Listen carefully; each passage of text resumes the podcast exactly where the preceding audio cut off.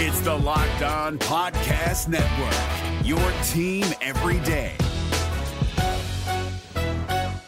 Kyle Crabbs here, host of Locked On NFL Scouting. Join Joe Marino and me every day as we provide position by position analysis of the upcoming NFL draft. Check out the Locked On NFL Scouting podcast with the Draft Dudes on YouTube or wherever you listen to your favorite podcasts.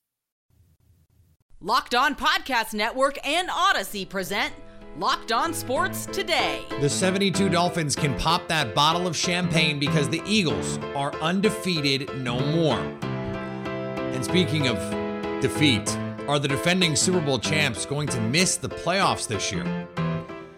And the Saints need to make a change at quarterback if they have any hope of turning their season around.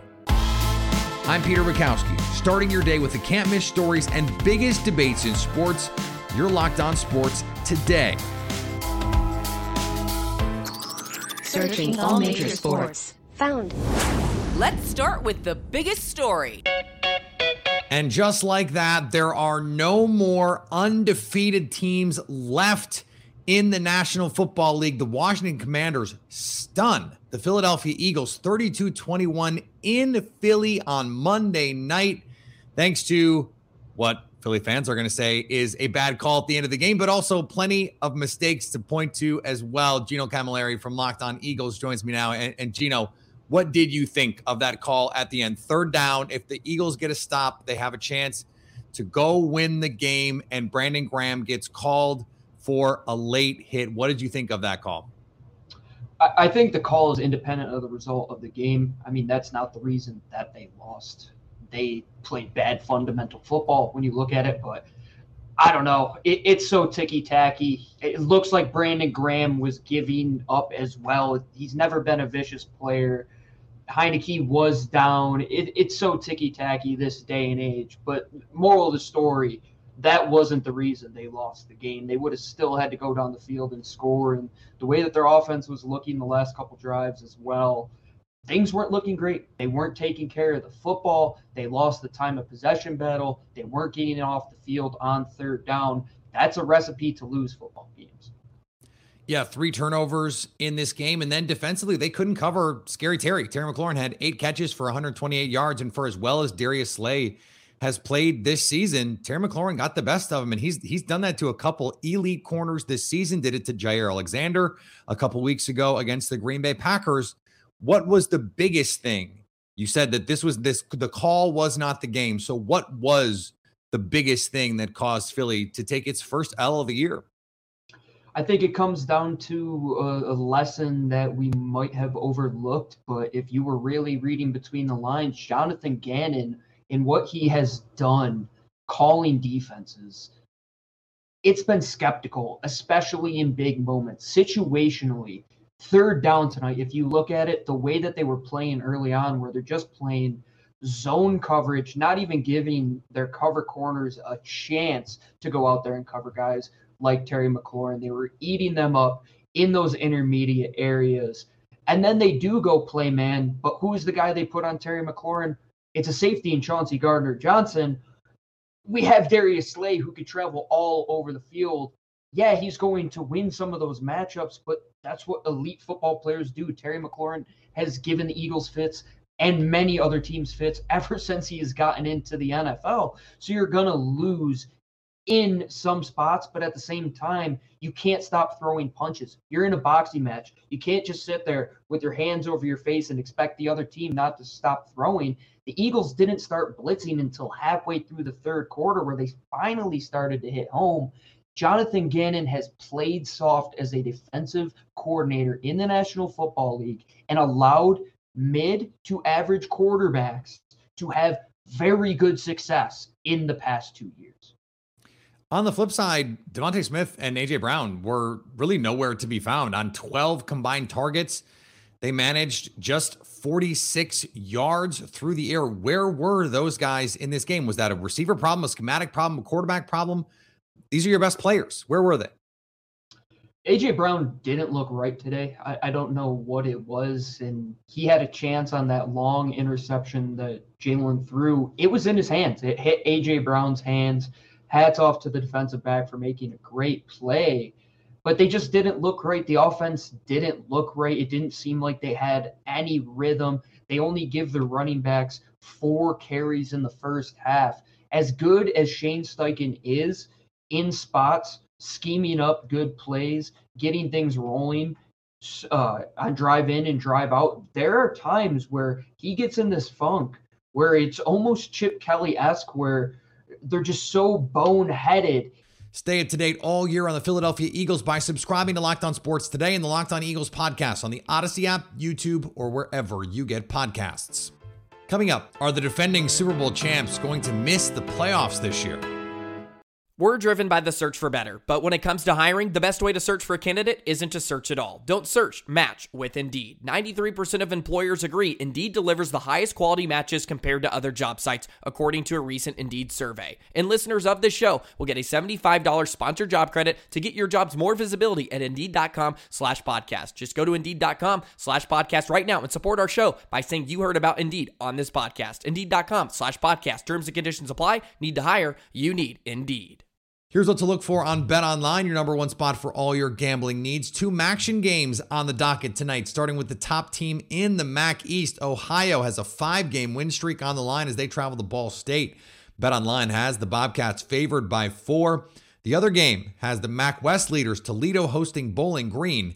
Bet Online likes the Toledo Rockets by 16 at home. Bet Online, where the game starts. Now, here's what you need to be locked on today. An unbelievably sad story unfolded on Sunday night at the campus of the University of Virginia. Three UVA football players were shot and killed, and two other students were wounded. Authorities apprehended the suspect in the shooting without incidents in Henrico County, Virginia, just before 11 a.m. Monday morning. The suspect had been identified as Christopher Darnell Jones Jr., who was listed on the Cavaliers' 2018 football roster as a freshman running back. The three players who were killed were junior receiver Lavelle Davis Jr. of Dorchester, South Carolina, junior receiver Devin Chandler of Huntersville, North Carolina, and junior defensive end D'Sean Perry of Miami. University President Jim Ryan gave those names at a news conference yesterday. Ryan said the shooting took place on a charter bus after students returned to campus from Washington, D.C. on Sunday to attend a play as part of a class field trip. The two wounded students were not identified by the university president. On May 28th, the Atlanta Braves called up Michael Harris to make his major league debut, even though he had played just 43 games above the Class A minor league level. Yesterday, he was named NL Rookie of the Year. Harris beat teammate Spencer Strider for the award after hitting 297 with 19 bombs and 20 stolen bases. In the American League, it was Seattle Mariners outfielder Julio Rodriguez taking home the top rookie award. He won it in a true landslide, getting 29 of 30 possible first place votes. Rodriguez hit 284, led all rookies with 28 home runs, and got 25 steals. Only two players since 1900 have accumulated at least 28 home runs, 25 stolen bases, and 25 doubles in their age 21 or younger seasons. Since 1900. Those two names, Mike Trout and Andruw Jones. The Toronto Raptors got a road win over the Detroit Pistons. It's Delano Banton's world, and we all just live in it. Sean will be here from Locked On Raptors to break down the Toronto Raptors 115 111 win over the Detroit Pistons in Detroit on Monday night. And the big takeaway from this one is that the Raptors survived this game somehow because of Delano Banton. They came into this game without Pascal Siakam, Fred Van VanVleet, their two best offensive players, as well as Gary Trent Jr., a third starter, and Precious Achiuwa, one of their seven best players and one of their three best defenders it was pretty grim. They also lost Otto Porter Jr. at halftime of this one to a foot injury, and so it was on the shoulders of Delano Banton, the second year, former second round pick, and he had himself a career night 27 points, 5 rebounds, 4 assists, 3 steals, 2 blocks, and 1 victory for the Raptors, in spite of all the injuries, in spite of rough nights offensively and defensively from Scottie Barnes, and a bit of an uneven shooting performance from OG Anunoby, the two guys right there who were supposed to kind of carry the day. It was not those guys, it was Delano freaking Banton, who will certainly be in Nick Nurse's rotation plans going forward, even more so than he has been so far this season after a brilliant effort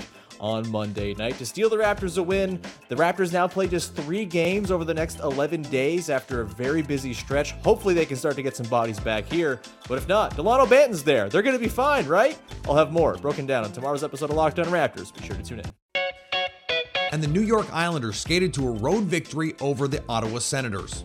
The New York Islanders did just enough to get past the Ottawa Senators 4 to 2. Gil Martin of Locked On Islanders here. Islanders downing the Senators, and they had to overcome some of their own mistakes. The Islanders taking far too many penalties, including a key double minor by Scott Mayfield that set up a five on three. But with the exception of one power play goal, they killed it off and were able to hang on for a 4 to 2 win. Strong games by Mathew Barzal and Noah Dobson contribute to the offense. Brock Nelson adds an empty net goal. And the Islanders, you know, they didn't panic. They didn't play particularly well, but they were efficient and they got the job done. Just enough offense and solid penalty killing overall to overcome the foolish penalties that made this a game. The Islanders continue their winning ways. For more, watch and listen to the Locked On Islanders podcast with me, Gil Martin, wherever you get your podcasts.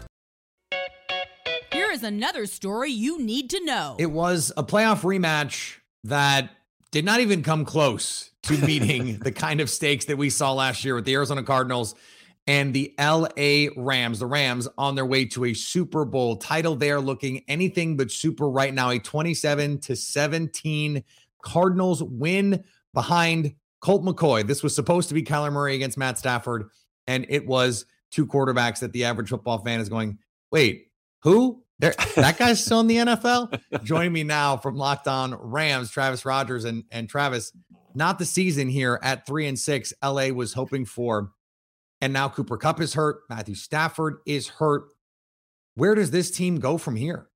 Yeah, I think that's the question, right, Peter? And, and I think the answer is I don't think anybody knows. I don't think Sean McVay knows. I don't mm. think that Raheem Morris has an idea of what they're doing on defense all of a sudden for the first time, really all season. That didn't look like um, a good enough piece. They've been, you know, staying in some of these games because of defense. Fact of the matter is, and, and you mentioned it, that playoff game they had against Arizona on Monday night um, in the wild card round was the last time that the, the Rams had a, a game that looked like they knew exactly what they were doing and it went according to plan. Since then, they've been in one score games in the playoffs and no complaints about how that went last year, obviously. but but all you know, they opened up their season against Buffalo and got steamrolled. They won a couple of games after that, but not in particularly decisive fashion, including one against Arizona. And really, since then, when they were two and one, they've lost five of their last six games and have looked bad doing it. It's an offensive line that has had nine different combinations in nine weeks. It's a group of running backs who have been equally ineffective across the board. It's a quarterback in Matthew Stafford who has been completely ineffective. And outside of Cooper Kupp, not one person on offense making plays. That's not just a hey, if we can get this fixed, we'll start to look like ourselves. That's everything not working. And I don't know how you get that fixed in week 11 of the NFL season. And the trade deadline come and gone. They yep. were reportedly in on some of the big names that were out there, tried hard to get Christian McCaffrey, but this team has not looked all season like they are a Christian McCaffrey away from competing in the NFC. So, to what do you attribute the the lion's share of this letdown because this this does not feel like a hangover. This feels like a roster that just doesn't look or or play the way that we saw them last year. Yeah, I think it's two things. I think it's number one, it's the the players who were here last year that are back, in particular those star players, whether it's Aaron Donald or Jalen Ramsey, Matthew Stafford, Cooper Kupp, and then throw in a couple of other very big names, Bobby Wagner, Allen Robinson along the way. They've been somewhere between okay to maybe a little bit better than that, but nobody's been terrific. Maybe Bobby Wagner's been pretty good. Aaron Donald has been good by normal people standards, but by Aaron Donald standards, maybe not quite as good. Um, and then you take everything else that isn't those top tiered guys, and the talent just isn't there. That that little extra something that they had last year isn't there. This is a, a team that has been headlined by some very big names for the last couple of years, and this is the other side of F them picks. This is the other side of all in. This is the other side of all of that stuff that eventually that credit card bill you say, oh, I'll take that and I'll take that and I'll take that. You have to pay it at some point, and they're paying it right now. So you mentioned that no one really knows how to move forward. So what can you find of value here the rest of the season, even if there's not a clear path to like, okay, this is how they get back to being NFC title contenders. What can they still gain here the rest of the way in what looks like an also ran kind of season? Yeah, it's interesting because they don't even have a first round draft pick next year. So th- that could end, this could be a f- top five, top 10, almost certainly pick at this point that's going to go yeah. to the Detroit Lions. So it's not like you're thinking, okay, we're going to get a good pick. I think, you know, and when we'll see what it looks like when we get some definitive information with Cooper Kupp's injury, how long, if at all, he's going to be out, whether or not Matthew Stafford can come back. But you know, I'm sure you've heard them say this that you're not only auditioning for your own team, you're auditioning for the other 31 teams out there every single week that you put a performance on film. And I really do think that's where the Rams are at this point. They're figuring out whether Tyler Higbee is that guy, whether Van Jefferson is that guy, whether they can find a way to use Allen Robinson effectively. I think everybody right now is auditioning either for their role on this team for next season or their role on another team for next season because you look at the NFC picture, you look at the NFC West in particular. Um, there, there's a mathematical path to them getting back from, but from a practical path, it does not exist. And I think Sean McVay is probably going to start evaluating what he has moving forward. And I think it starts next week against New Orleans. Yeah, this season has gone from F them picks to F this season. Right. Travis, thank you so much. Stealing that. Stay up to date all here on the LA Rams by subscribing to Locked On Sports today and the Locked On Rams podcast on the Odyssey app, YouTube, or wherever you get podcasts. Coming up, if the Saints hope to resurrect their season, and if Dennis Allen hopes to keep his job in New Orleans, they have to make a change at QB. If you're looking for the most comprehensive NFL draft coverage this offseason, look no further than the Locked On NFL Scouting Podcast. Join the draft dudes, Kyle Crabbs and Joe Marino, as they go position by position through the NFL free agent class and into the star studded crop of college stars who will be selected in the 2024 NFL Draft. If you want to know who your favorite NFL team should be adding to its roster, you need to check out Locked On NFL Scouting, available on YouTube and wherever you get your podcasts. Part of the Locked On Podcast Network. Your team every day. The New Orleans Saints have not lived up to the hype. In fact, they've more like lived up to their old nickname, the Aints. After drawing a lot of sleeper picks in the preseason, the Saints haven't woken up quite yet. As Ross Jackson surmises on Locked On Saints, there's a clear change that needs to be made. Something's got to change. And the easiest place to make a change is going to be at quarterback. I know I've been up and down this hill for a week, two weeks, three weeks now. I know it. And you're probably tired of hearing me saying it. And I'm listening, I'm tired of saying it. But I have to because it's so clear. It's so clear that this New Orleans Saints team does not have the leadership that it needs. And there's only one place where you can make that change over the course of the season, and that's at quarterback. If you still want to try to win games, yeah, you can make a change at head coach if you want to, but that's not going to happen in a first year head coach, right? That would be a stain on the organization for the New Orleans Saints who are very likely at this point, I would say, I would say maybe more than 50% might be looking for another quarterback, or excuse me, another head coaching option this offseason because things just aren't working with Dennis Allen. Let's be real. But you're not going to make that change in the middle of the season. You make that change in the middle of the season, you appoint an interim guy, you're punting the season at that point. But if you want to maintain competitive, if you want to still show free agents that this is a destination with a winning culture, even when the team is losing, right? And I want to speak a little bit to what that looks like because you can see it when you're in the Saints locker room. You can see what a winning culture for a losing team looks like. It's there. It's there and it's undeniable. Absolutely undeniable. So we'll break that down here in a second. But if you want to make a change, where you have to make that change is at quarterback. And Andy Dalton is not winning you games. It's not happening. Funny enough, when asked if he's considering making a change at quarterback, Saints coach Dennis Allen did not shoot down the question. I think I think we got to look at everything. Yeah, I think we got to look at everything. So we'll we'll uh, and that'll be a process that we'll go through over the rest of today and tomorrow, and um, as we get ready for for the Rams. Here's the problem for the Saints. They are living the old adage that if you have two quarterbacks, you don't have one. And this cuts to the core of their ideology as a team that is perpetually all in. You can be perpetually all in when Drew Brees is your quarterback, going every season to push all those chips to the middle of the table when you have a Hall of Fame quarterback who can pick up the pieces if you bust because you have him the next season. The Saints went into this season making aggressive moves to trade up for players that, in the case of Chris Olave, have helped them this season, but in a season that doesn't look like it's going to matter. So when you are not getting that high level quarterback play, and even at the end, the Saints were not getting the highest of high level quarterback play from Drew Brees, but they were still able to do enough around him because he's always making the right decisions. That's not the case with Andy Dalton. That's not the case with Jameis Winston. It's not the case with Taysom Hill. So they just didn't have the personnel to approach this season like they approached this season. And this is what's happening. It's appropriate. We had Travis Rogers on to talk about the LA Rams, the bill coming due. Well, they have Aaron Donald and Jalen Ramsey and Matthew Stafford, assuming Matthew Stafford, health wise, can be the guy that he was much of last season. What do the Saints have? They have an outmoded ideology for the roster and particularly the quarterbacks that they have. And finally, I had heard about a timber shortage, but this is ridiculous. Okay, I joke, but someone paid one heck of a premium for a bat used by Ty Cobb during his rookie season. The earliest known bat to have been used by Cobb sold for over a million dollars on Sunday night. What's crazier still is this isn't even the most expensive Cobb bat that's ever been auctioned. In March 2021, a bat Cobb used for seven seasons, including his last one, sold for $1.1 million.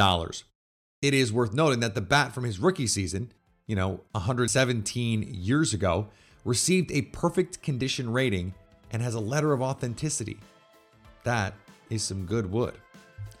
Thanks for making Locked On Sports today your first listen. Now go find your favorite team's Locked On podcast and make them your second listen. Coming up on tomorrow's show, who can challenge the Eagles in the NFC? So at least until tomorrow, stay locked on sports today.